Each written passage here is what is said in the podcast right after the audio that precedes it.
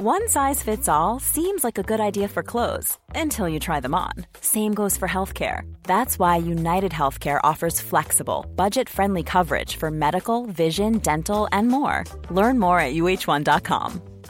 I'm Sandra, and I'm just the professional your small business was looking for. But you didn't hire me because you didn't use LinkedIn jobs. LinkedIn has professionals you can't find anywhere else, including those who aren't actively looking for a new job but might be open to the perfect role, like me.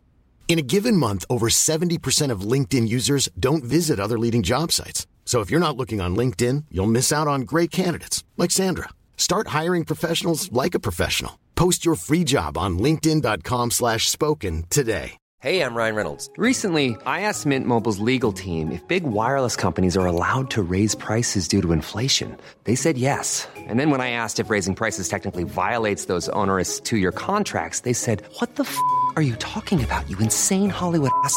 So to recap, we're cutting the price of Mint Unlimited from $30 a month to just $15 a month. Give it a try at mintmobile.com slash switch. $45 upfront for three months plus taxes and fees. Promo rate for new customers for limited time. Unlimited more than 40 gigabytes per month. Slows. Full terms at mintmobile.com. Vi är sponsrade av Mindler och som ni säkert vet sedan tidigare så är vi ju ute på psykologresan tillsammans. Men hur vet man egentligen när det är dags att söka hjälp? Ibland uppstår saker i livet som kommer utmana oss och kännas tufft. Det mesta självläker vi oss igenom, för vi är menade att ta oss igenom en viss mängd påfrestningar. Men ibland behöver man professionell hjälp för att ta sig ur jobbiga perioder i livet. Men vart går då gränsen? Vad är en del av livets skavighet och när är det läge att söka hjälp? Det sägs till exempel att stress är farligt, men att också kan vara bra. Alla sover dåligt ibland, så när har man egentligen sömnproblem? Ångesten kommer väl krypande för de flesta någon gång. Så när ska man se ångesten som outhärdlig? Hur vet jag? Med oss som psykolog har vi såklart min gamla psykolog Linnea Seidbrant. Men ett annat stort problem som många har är ju sömnen. Alltså Mm. hur dåligt ska man sova för att ha sömnproblem? Det här undrar jag verkligen jag, för jag, jag har ju mycket sömnproblem. Mm, just det. Ja. Och det är ju väldigt vanligt problem skulle jag säga. Mm. Eh, utebliven sömn lite då och då, det är ju inte farligt. Eh, en sömnskuld som man kallar det tar man ju enkelt igen då genom att kanske vila eller att sova gott nästa natt. Om man däremot sällan eller nästan aldrig känner sig utvilad när man vaknar, då kan ju det ha negativa effekter på din fysiska och psykiska hälsa på sikt. Mm. Ladda ner Mindler till din telefon och läs mer på mindler.se. Hej och hjärtligt välkomna till andra säsongen av Återbesöket. För tre år sedan bjöd vi tillbaka sex gamla gäster från Ångestpodden som för att påminna dem, er och oss själva om att livet allt som oftast är en riktig berg och dalbana. Och nu har det alltså blivit dags igen. Vi har bläddrat långt bak i arkivet och bjudit in några av de gäster som vi vet har gått igenom saker sedan sist de gästade.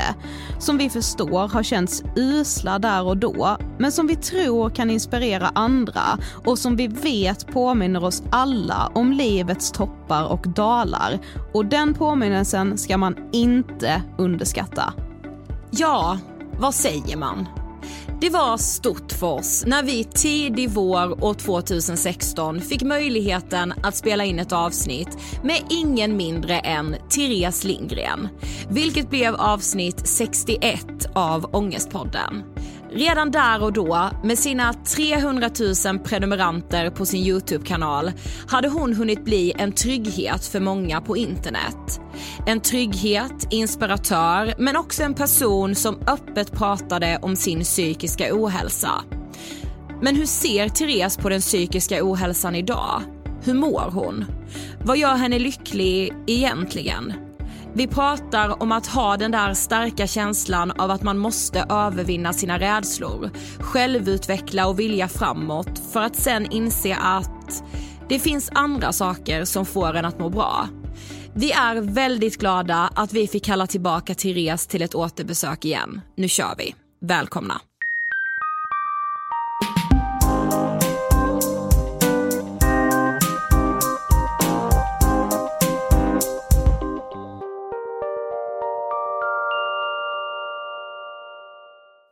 Therese och varmt välkommen tillbaka till Ångestpodden och till återbesöket! Ja, tack så mycket. Det är jättekul att få vara med. Ja, det är så kul att ha dig tillbaka. Men du, hur mår du idag när vi liksom ska spela in det här? Idag mår jag bra. Jag mår väldigt, väldigt bra. Jag har verkligen eh, bosatt mig ute på landet nu. Ni vet, jag har ju en, en sommarstuga ute på landet. Och Ja. tanken var ju bara att jag skulle åka hit ett par veckor i sommar. Men nu är vi ju liksom halvvägs in i hösten och jag är fortfarande kvar. För att jag trivs så himla bra med att kunna gå ut på skogspromenader hur som helst och sådär. Du, alltså det ser så härligt ut. Också när du håller på och liksom fixar i trädgården och allt på din YouTube-kanal. Alltså det ser så jävla mysigt ut. Ja, hur jag kan ni? bli- Ja, men vi mår bra, Ja. men vet du vad jag skulle säga? När jag kollar på dina videos liksom från ditt landställe, då känner jag att jag kommer närmre Karlshamn som vi kommer ifrån. Ja. För att det ser typ likadant ut och här närheten till naturen. Så jag förstår att du älskar det kan jag säga. Ja, mår ni bra? Ja, Ja. Jag, har, jag har faktiskt haft en sån riktig ångestperiod nu. Men jag, är, eller jag känner mig typ ganska stabil men ändå lite ångest. Alltså, Och jag känner typ så här, ja jag mår bra fast mitt bra mående känns inte så stabilt. Alltså det känns som att så här, jag mår bra nu men jag är ganska svag för så här yttre omständigheter. Om det händer någonting så känns det som att så här, ja, men jag känner mig lite skör. Liksom. Mm, jag fattar. Ja, men när du gästade oss den 16 mars 2016 så fick ju du den här frågan men vi tänker att du ska få den igen. Vad tänker du på när du hör ordet ångest? Och gud, jag undrar vad jag svarade då. Det minns inte jag. Men idag när jag tänker på ångest så tänker jag på så här. Det finns så många olika typer av ångest. Det, det är kanske det som jag tänker på. Att förut så fanns det liksom bara en ångest för mig och det var bara en äcklig, vidrig känsla. Medan idag så ser jag att ångest är så himla mycket. Det kan vara ångest inför att jag ska göra någonting som jag tycker är läskigt. Eller så kan det vara kemisk ångest ifall jag är bakis eller ifall jag håller på att trappa upp min medicin. Eller så kan det vara den här vidriga ångesten som bara kommer. Som man inte riktigt kan förstå varför. Men det känns som att jag har mycket, mycket mer kontroll på min ångest idag och typ kan härleda den mer. Så ja, ångesten, ja, ja, det, ja, det är väl det. Men vi ska lyssna på hur det lät och vad du sa förra gången. Ja. Alltså för min del så tänker jag, jag tror att jag så visualiserar mycket allting i mitt liv, så- liv, så visualiserar jag mycket. Men just ångest så tänker jag att det är en ovän. Jag är ju så arg på min ångest. Och, och det känns som någon Alltså jag tänker att det är en ovän som hela tiden försöker förstöra för mig. Vad jag än försöker ta mig för, när jag försöker ha ett förhållande så kommer den att försöka förstöra. När jag försöker göra något jobb så kommer den att försöka förstöra. När jag vill göra saker som jag tycker är kul så kommer den att försöka förstöra. Så att det känns som att jag hela tiden liksom krigar mot den här jävla ovännen. Så jag hatar den där ångesten. Ser du fortfarande din ångest som en ovän på det sättet som du beskriver här? Inte alls. Utan idag så har jag accepterat min ångest så himla mycket och, och den är en sån naturlig del i min, mitt liv. Jag förstår att jag kände så där för fem år sedan för att då, då hade jag precis drabbat av utmattning och det, det hade liksom gått från noll till hundra nästan med ångesten. Eh, men idag så kan jag hantera den på ett helt annat sätt så att jag, jag ser den mer som en känsla. Mm. Alltså att ibland så blir man arg, ibland så blir man ledsen, ibland så är man glad och ibland så får man ångest. Gud, det där är så sant. Och det är också, alltså för mig, eller alltså när jag hör det så tänker jag att det är ett så sunt sätt att se på ångest. Ja, och just att, så här, att acceptera den. Och den kanske inte känns lika jobbig om, om man liksom ändå väljer att inte se den som den där ovännen. För då kan den kännas så, ja men som att den äger en på något sätt. Ja, gud ja, verkligen. Jag kände mig som ett offer för min ångest. Eller som ja, men att, att jag, jag kunde liksom inte kontrollera min ångest överhuvudtaget. Medan idag så har jag hittat helt andra verktyg och, och lärt mig att förstå min ångest på ett helt annat sätt. Mm. Men när du gästade oss där i mars 2016, då hade du ju redan varit väldigt öppen med din psykiska ohälsa på din YouTube-kanal, som för övrigt då hade 300 000 prenumeranter. Idag har du liksom en miljon prenumeranter, det är helt sjukt. Men vi ska lyssna på en sak som du sa då. Och, och ju större kanalen har blivit, desto fler som tittar, så känner jag ett större ansvar gentemot min publik. Eh, ett ansvar att vara en bra förebild. Och i det, att vara en bra förebild, så tycker jag att jag har en bra möjlighet att prata om psykisk ohälsa. För att det är någonting som påverkar mitt liv hela tiden. Eh, och jag kan sprida awareness, liksom kunskap och, och uppmärksamma det. Men skulle du säga att du har fortsatt vara lika öppen med hur du mår? Ja, jag tycker absolut att jag är lika öppen idag. Men däremot så tycker jag att det finns ett annat behov utav att sprida eh, det som jag kallade för awareness då, eller uppmärksamhet eller att utbilda. För att idag så är det så kunskapsnivån kring ångest är så mycket högre idag och det, det är inte mm. alls samma tröskel att prata om ångest idag eller psykisk mm. ohälsa generellt. Eh, så att jag pratar absolut om det på ett annat sätt. Idag så tycker jag snarare att det är viktigt att visa att den sidan också finns. Att det inte bara mm. ser så där superhärligt ut som det kanske gjorde förr i tiden. Mm. Men kan du känna en press ibland på att du så här, för det kan vi göra, liksom, ah, nu har vi gjort Ångestpodden i över sex år, liksom, borde väl ändå ha alla redskap och kunskaper kring hur man mår bra. Liksom. Kan du känna en sån press kring att du borde må bra? Nej, Nej jag, jag, känner inte den pressen. Och jag tror att det är för att jag... Jag tror att de flesta människor... Alltså man har väl ångest hela livet i perioder, mm. har man inte? Jo. Jag, jag, jag, ser det liksom inte som att ångest är någonting som jag ska arbeta bort. Nej. Eh, utan den, den, finns där. Men däremot så, så, så, känner jag ju att jag har kommit framåt när det kommer till att hitta verktyg och, och lösningar och förstå min ångest bättre. Ja, och gud, alltså det med, för det jobbar vi med hela tiden också. Att så här, när vi startade Ångestpodden så var vi ju väldigt så här, vi måste prata om ångest.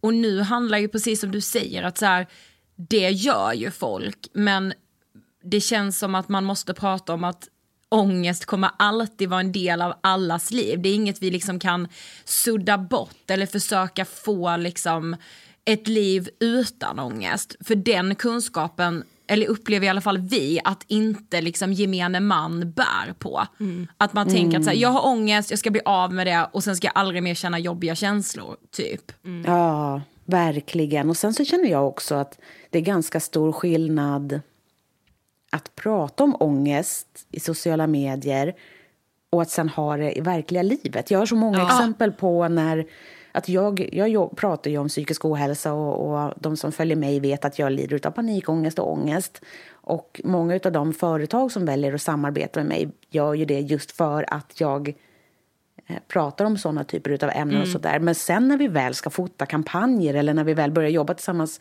då är det som att jag inte riktigt längre får ha psyk lida av ja. psykisk ohälsa. Alltså ja. att jag, jag förväntas jobba övertid och jag förväntas vara på en fotografering sju på morgonen och vara klar åtta på kvällen och det ska vara 20 pers där runt omkring mig. När, när jag i mina videos har pratat ganska mycket om att jag inte riktigt gillar de omständigheterna. Ja. Alltså det är bara ett exempel för att, på, på hur jag märker ofta att att företag framför allt gillar att man pratar om psykisk ohälsa i mm. sociala medier men sen är det inte helt accepterat att man faktiskt på riktigt lider av det. Nej, ja, oh precis. my god, alltså gud alltså, bara, det, är, så bra och liksom, det är så modigt och det är så viktigt och jada jada men konsekvenserna av det är man ändå inte riktigt beredd att liksom acceptera eller börja handla med liksom. Mm. Ja, det är så jävla sjukt. Ja, gud, jag, relater, eller så jag relaterar dels till det, men sen med att jag Alltså, ni vet jag kan tänka så mycket att ja, men så här, media kan skriva spaltmeter om ångest och psykisk ohälsa. För något år sedan var det till och med en debatt kring, har vi pratat för mycket om psykisk ohälsa? Men när det liksom kommer till kritan så tror jag ju inte att liksom familjer runt om i landet sitter ner vid köksbordet och faktiskt kan vara ärliga om att så här, men alltså jag kan inte gå till skolan för det här eller mm. jag är sjukskriven från jobbet för det här eller jag behöver ställa in för det här. Mm. Mm. Gud, det, det, är så konstigt att samtalet kan pågå i sociala medier och normaliseras men i det verkliga livet är alla spärrar typ kvar. Ja men så, här, så själva samtalet är ju inte alls stigmatiserat på samma sätt längre men i praktiken är det fortfarande Exakt. det för att konsekvenserna av ångest är fortfarande, eller psykisk ohälsa generellt, är fortfarande liksom ja, men det känns pinsamt och jättejobbigt och man känner sig besvärlig. Liksom. Oh, gud, ja. Så därför tycker jag att det, det finns fortfarande ett syfte att prata om psykisk ohälsa. Ja, och er podd gör fortfarande jättestor skillnad, såklart. Du med, med allt Ja. jag... Men, men alltså när vi och Sofie satt nu och inför intervjun med dig så kändes det så svårt, så här, vilken ände ska vi börja i? För det har hänt så mycket i ditt liv sedan 2016. Alltså jag menar, du har liksom startat ditt egna beautybrand, du har, ja det, vi kollade på videon när du flög, det hade du inte gjort när du var Nej. hos oss. Du har sommarpratat, du har liksom skaffat två hundar, förlovat dig, köpt huset och också fortsatt ladda upp alltså kvalitet på Youtube. Är du, alltså, är du bra på att vara stolt över dig själv? Ja, men gud, det är jag faktiskt. Jag är jättebra på det för att eh, jag tycker att jag är duktig. Och jag tror också att det är så himla viktigt att vara stolt över sig själv. Jag, tr- jag tror det är jätteviktigt. Så att jag, ja, jag är faktiskt ganska, ganska duktig på att vara stolt över mig själv. Vad glad jag blir av att höra det, för det ska Bra. det verkligen vara. Ja men ni vet också, ibland kan man vara inne i så perioder när man verkligen kan vara superstolt över sig själv. Och det ska man fasen ta vara på. Ja, för man vet aldrig hur länge det håller. Nej, exakt. Jag frågar mig när jag har PMS, då kommer jag inte svara samma sak. Det där går ju upp och Nej, ner. Okej, vi ska lyssna på en annan sak. Men nu på senare tid så har det blivit mer och mer ett problem för mig med alltså klaustrofobin. Alltså som nu har jag en polotröja på mig för att jag övar. För att jag kan inte ha polo på mig för att jag, jag blir så klaustrofobisk bara utav att ha en tajt tröja kring halsen. Så nu tvingar jag mig själv att ha det minst en gång i veckan bara för att jag måste komma över det här med polotröjan. Det är ju skitbra, du har ju den nu. Ja, det är och det är problem att åka taxi, det är problem att sitta i små rum, det är problem att åka hiss. Så jag, ah, nu är jag så trött på min egen ångest för att allting blir ett problem. Vad tänker du när du hör detta? Jag tänker att jag verkligen där 2016 var inne på att komma över allting som kändes jobbigt. Det var viktigt för mig att lära mig åka tunnelbana. Jag var, tränade på att åka taxi hela tiden och jag tränade på att ha på mig polotröja. Men alltså idag så, så är jag... Jag vet inte ifall det här är att rekommendera men, men jag behöver inte lära mig att åka tunnelbana. Nej. Jag behöver inte det. Och jag behöver inte lära mig att stå på en scen och prata inför folk som verkligen var någonting som jag ville lära mig. Jag hade ju förhoppning om att säga, men jag vill också vara med i Let's Dance och Fångarna på fortet. Jag måste lära mig. Och, och, men men jag, är det verkligen den vägen jag vill i livet? Behöver jag kunna det? Behöver jag kunna åka tunnelbana? Så att en del saker har jag faktiskt sållat bort i mitt liv. Att jag behöver inte ha en tight polo på mig. Åh oh, gud, ja. Så här, för vem måste ha en polo? Alltså, Ja, verkligen. Utan jag liksom väl, tänker mer att jag, jag får välja mina strider lite grann.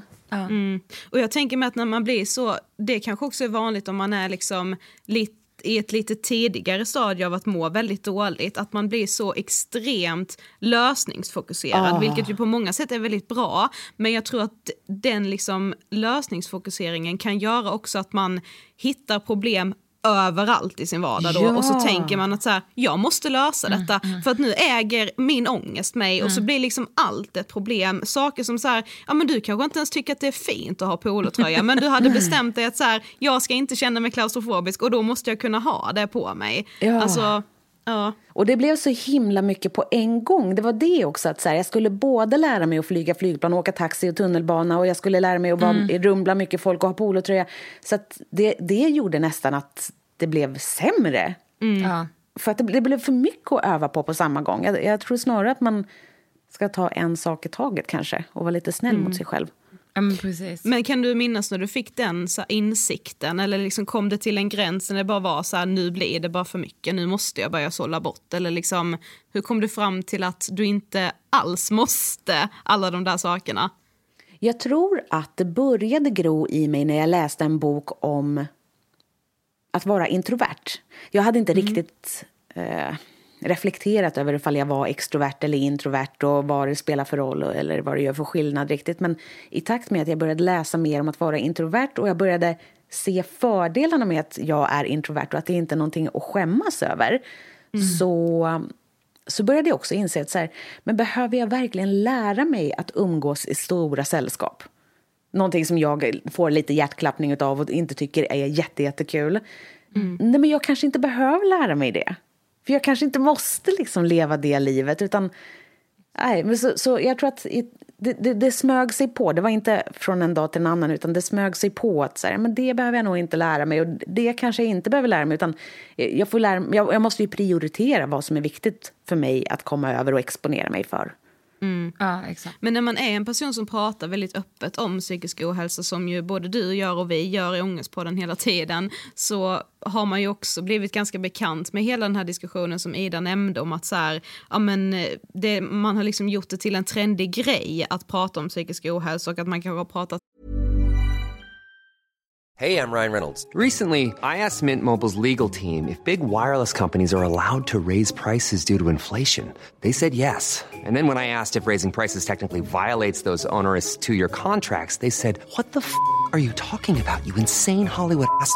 So to recap, we're cutting the price of Mint Unlimited from $30 a month to just $15 a month. Give it a try at mintmobile.com slash switch. $45 up front for three months plus taxes and fees. Promo for new customers for limited time. Unlimited more than 40 gigabytes per month. Slows. Full terms at mintmobile.com. When you're ready to pop the question, the last thing you want to do is second guess the ring. At BlueNile.com, you can design a one-of-a-kind ring with the ease and convenience of shopping online. Choose your diamond and setting. When you find the one, you'll get it delivered right to your door. Go to Bluenile.com and use promo code LISTEN to get $50 off your purchase of $500 or more. That's code LISTEN at Bluenile.com for $50 off your purchase. Bluenile.com code LISTEN. I'm Sandra, and I'm just the professional your small business was looking for. But you didn't hire me because you didn't use LinkedIn jobs. LinkedIn has professionals you can't find anywhere else, including those who aren't actively looking for a new job but might be open to the perfect role, like me. In a given month, over 70% of LinkedIn users don't visit other leading job sites. So if you're not looking on LinkedIn, you'll miss out on great candidates like Sandra. Start hiring professionals like a professional. Post your free job on linkedin.com/spoken today. För mycket om det, alltså hela den diskussionen. Vad tänker du kring det? Jag har svårt att se att det går att prata för mycket om det ur ett samhällsperspektiv. Jag tror att det bara är bra att prata om det. Det här med mm. att det mm. finns en smittorisk eller att det, ja. som många brukar prata om, att ju mer man pratar om det desto fler får det. Jag köper inte riktigt det, för att jag inte har sett någon riktig forskning på det. Men däremot så vet jag att de som följer mig i sociala medier, det finns ju folk som tröttnar på att jag pratar. För att vissa uppfattar det som att man klagar och aldrig är nöjd. Ja. Mm. Men, men vi brukar alltid tänka det att så här, det är så konstigt att man säger det kring liksom frågorna om psykisk ohälsa. För man säger ju inte det kring så här cancer eller mäns våld mot Nej. kvinnor eller så klimatångest. Att så här, vi kan inte prata så mycket om det för då smittar det. Eller liksom, det är så märkligt. märkligt. Ja. ja. När det kommer liksom till ångest så är det som att bara, ah, nej. Men då kommer alla börja känna efter så jävla ja. mycket. Ja. Jättemärkligt ja. resonemang. Ja. Men alltså under de här åren, alltså för jag menar det är så många som följer dig och liksom såklart när man är en offentlig person så får man ju både ris och ros så att säga. Men har du någon gång ångrat att du är liksom så öppen med hur du mår och med dig som person?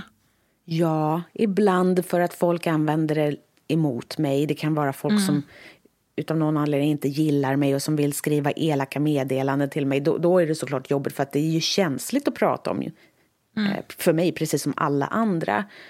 Så ja, ibland. Men i det stora hela så tycker jag ändå i slutet av dagen att om, om jag kan prata om, om min psykiska ohälsa och om det hjälper en person ja. mm. så är det ändå värt det. För att mm. jag själv hade verkligen behövt det, och särskilt när jag var yngre. Mm.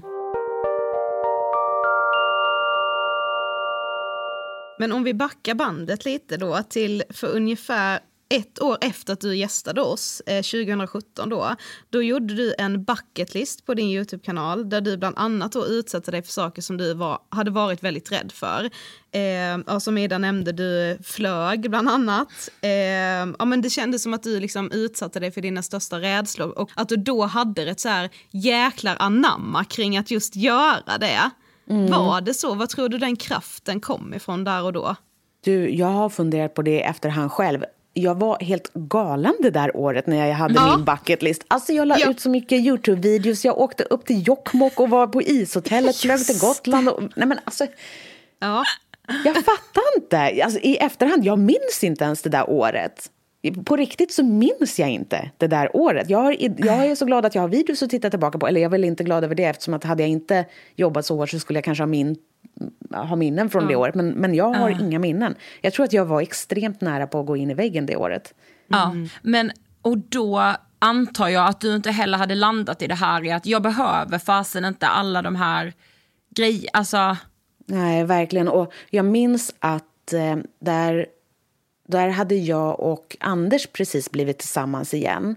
Mm. Och jag tror att mycket av de här ansträngningarna som jag gjorde, gjorde jag för hans skull. För att jag alltid har... Han har aldrig påpekat på något sätt att min psykiska ohälsa är ett problem eller att det är någonting som jag inte... Som någonting som jag borde skämmas över.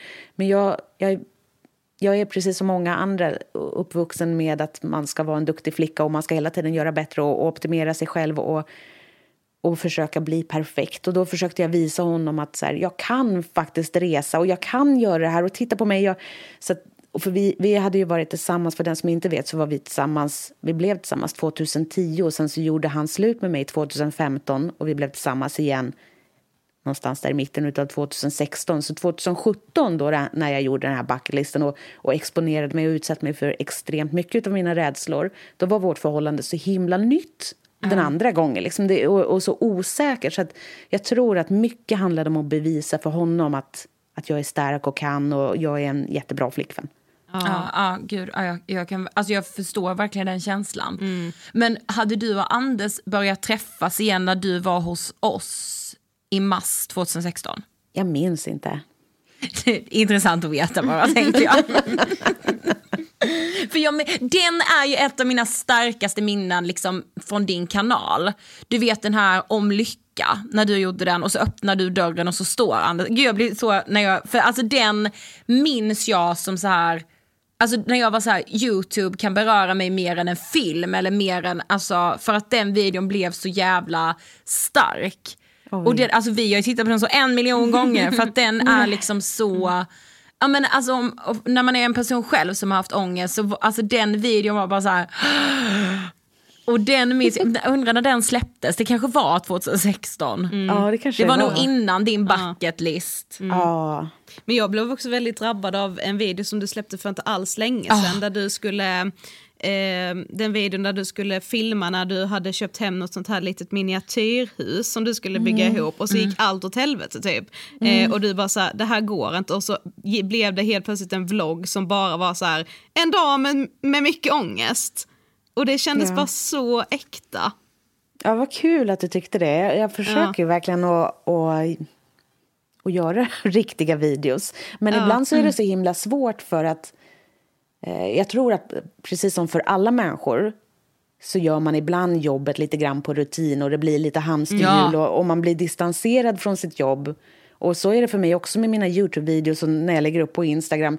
Att ibland så kan jag bara känna så här, men gud, jag, jag, jag gör ingenting med hjärtat just nu. Nej. För att man kanske har så mycket kul. Alltså det, det, behöver inte vara en dålig sak, utan just nu, jag njuter ju hjärnet här ute och letar efter svamp varenda dag. Så jag har inte tid att tänka på att göra bra Youtube-videos, för jag försöker hitta svampställen. ja. eh, men så, så jag känner själv att det var, det var liksom kul att få göra en video där jag blev lite grundad typ, och som faktiskt blev typ riktig. Mm. Ja, men för det märkte man ju och det tror jag med alla med ångest kunde ju se sig själva i det. Att mm. så, här, ja. så kan ju en pissdag se ut. Mm. Och det är liksom varken mer eller mindre. Ja, jag håller med verkligen Sofie. Mm. Men det känns som att du alltid har tagit väldigt mycket ansvar över ditt mående, alltså i att så här, söka hjälp, både liksom via behandlingar, vårdcentraler, alternativa vägar, alltså du vet när man liksom drar i varje halmstrå för att bara Mm. bli frisk liksom. Har du kunnat känna en hopplöshet i det sökandet? Ja, oh ja, verkligen.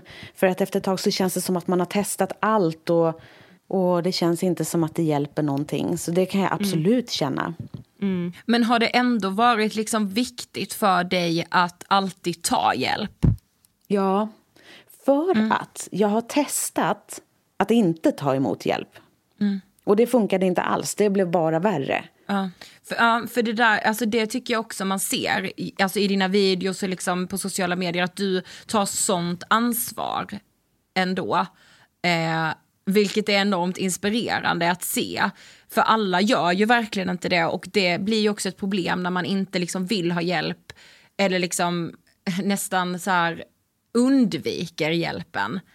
Eh, Jo men det, kan, det är också hela det här med att man blir, alltså av samhället just nu har vi pratat väldigt mycket om att, så här, att man blir ganska präglad av att liksom om man mår psykiskt dåligt så kan man göra väldigt mycket själv Ja, och inte typ eh, prata med en psykolog eller gå till en läkare och framförallt inte äta antidepressiv medicin utan du kan typ äta dig frisk och att mycket handlar liksom om din livsstil och det, alltså bara det, alltså jag får, jag tycker så synd om de som leder och tänker att det är lite fel väg att gå att välja typ antidepressiv medicin som att det är liksom, ja det är lite så rock bottom. Mm. Det är jättemånga som tänker så. Ja, Det har jag också tänkt.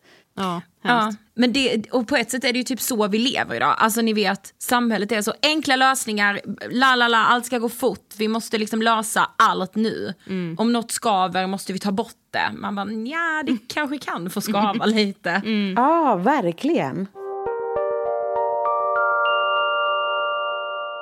Okej men alla gäster i återbesöket får fyra stycken ord som ni ska få liksom beskriva första känslan när ni hör det. Oh.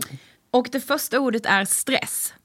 Det första som jag tänker är att stress är, är någonting som verkligen utlöser min ångest.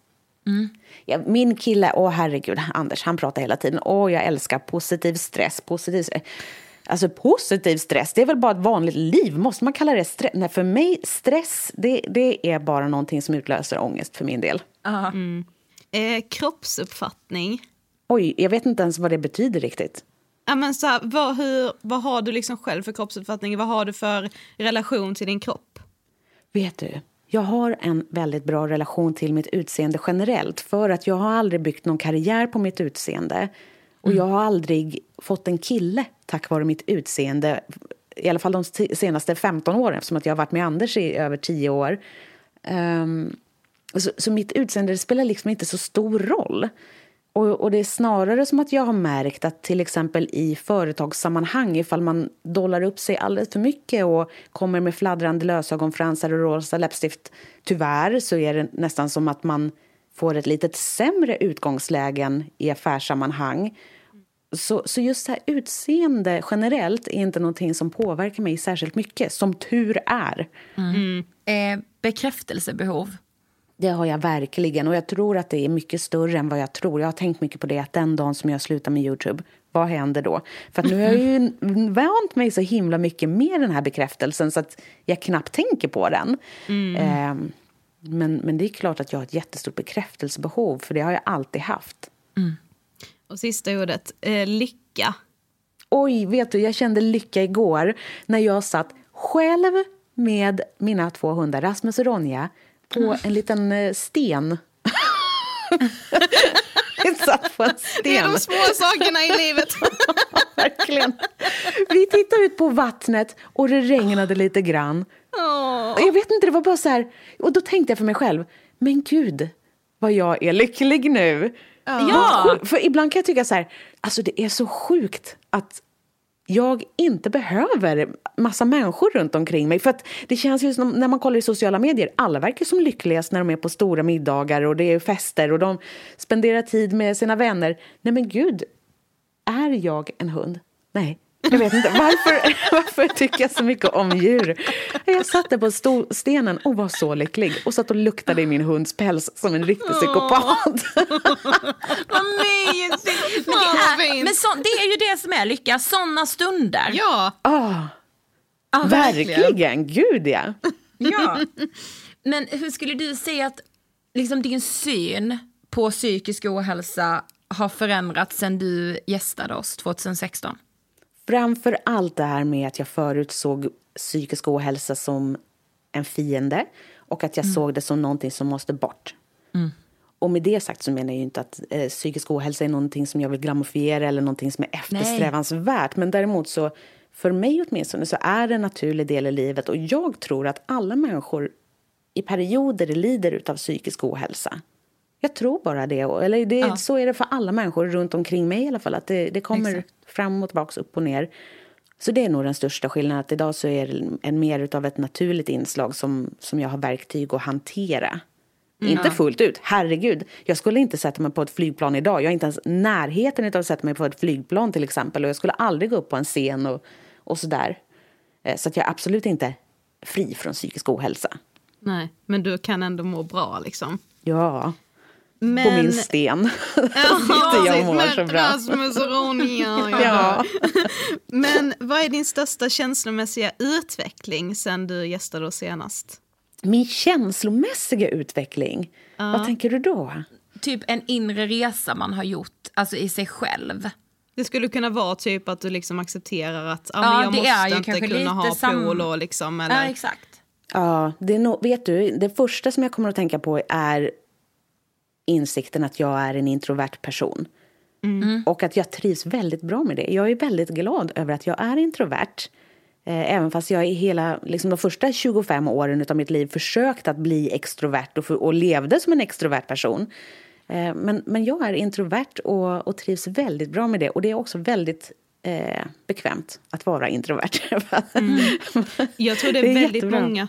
Ja, men jag tror det är väldigt många som lever så för liksom, om man, alltså rent normativt är det ju mer norm att vara en extrovert person. Du tycker klart som fan du ska vilja gå, speciellt när man är så influencer, du ska vilja gå på allt du blir bjuden på, det är så mycket coola fester och det är liksom mycket människor, man ska ju liksom ha en stor umgängeskrets. Det är ju liksom allas mål på något sätt, rent normativt. ja, ja, Så jag tror många strävar efter det fastän man någonstans innerst inne inte är en person som trivs i de sammanhangen alls. Men det har man Nej. inte fattat själv. Precis. Så för min del så har det gjort väldigt mycket med min psykiska, eh, mitt psykiska välbefinnande att acceptera att jag är en introvert person och typ försöka designa mitt liv lite, mer, lite bättre för en introvert person. Ja, Ja men exakt. precis. Gud för det är så hemskt att vara det, alltså som, som du sa nu fram till du var typ 25. Alltså tänk hur många som försöker leva extrovert Ja. men alltså vilken ångest det också kan skapa i Mm. att så här, egentligen varför känner jag mig inte hemma i de här sammanhangen eller det borde jag ju för alla älskar ju det här. Mm.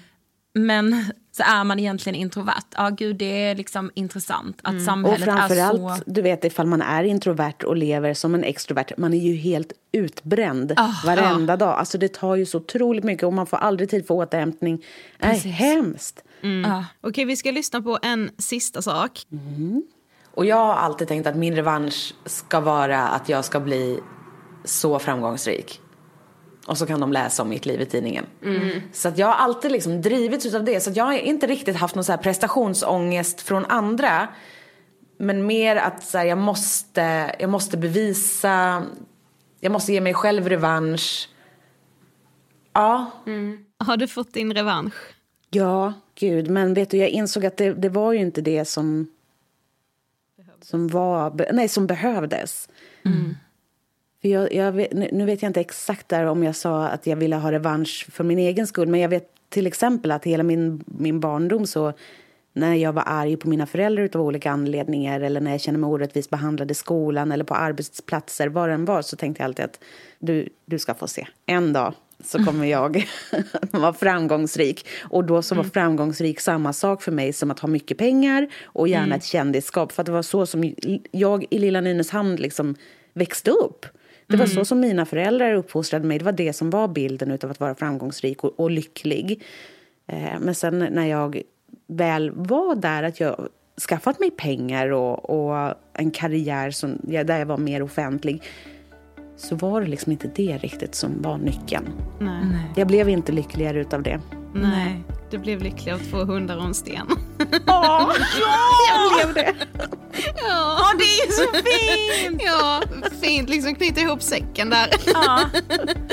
Tack så jättemycket Therese för att du ville gästa återbesöket av Ångestpodden. Åh, tack snälla för att jag fick vara med. Tack. Podplay.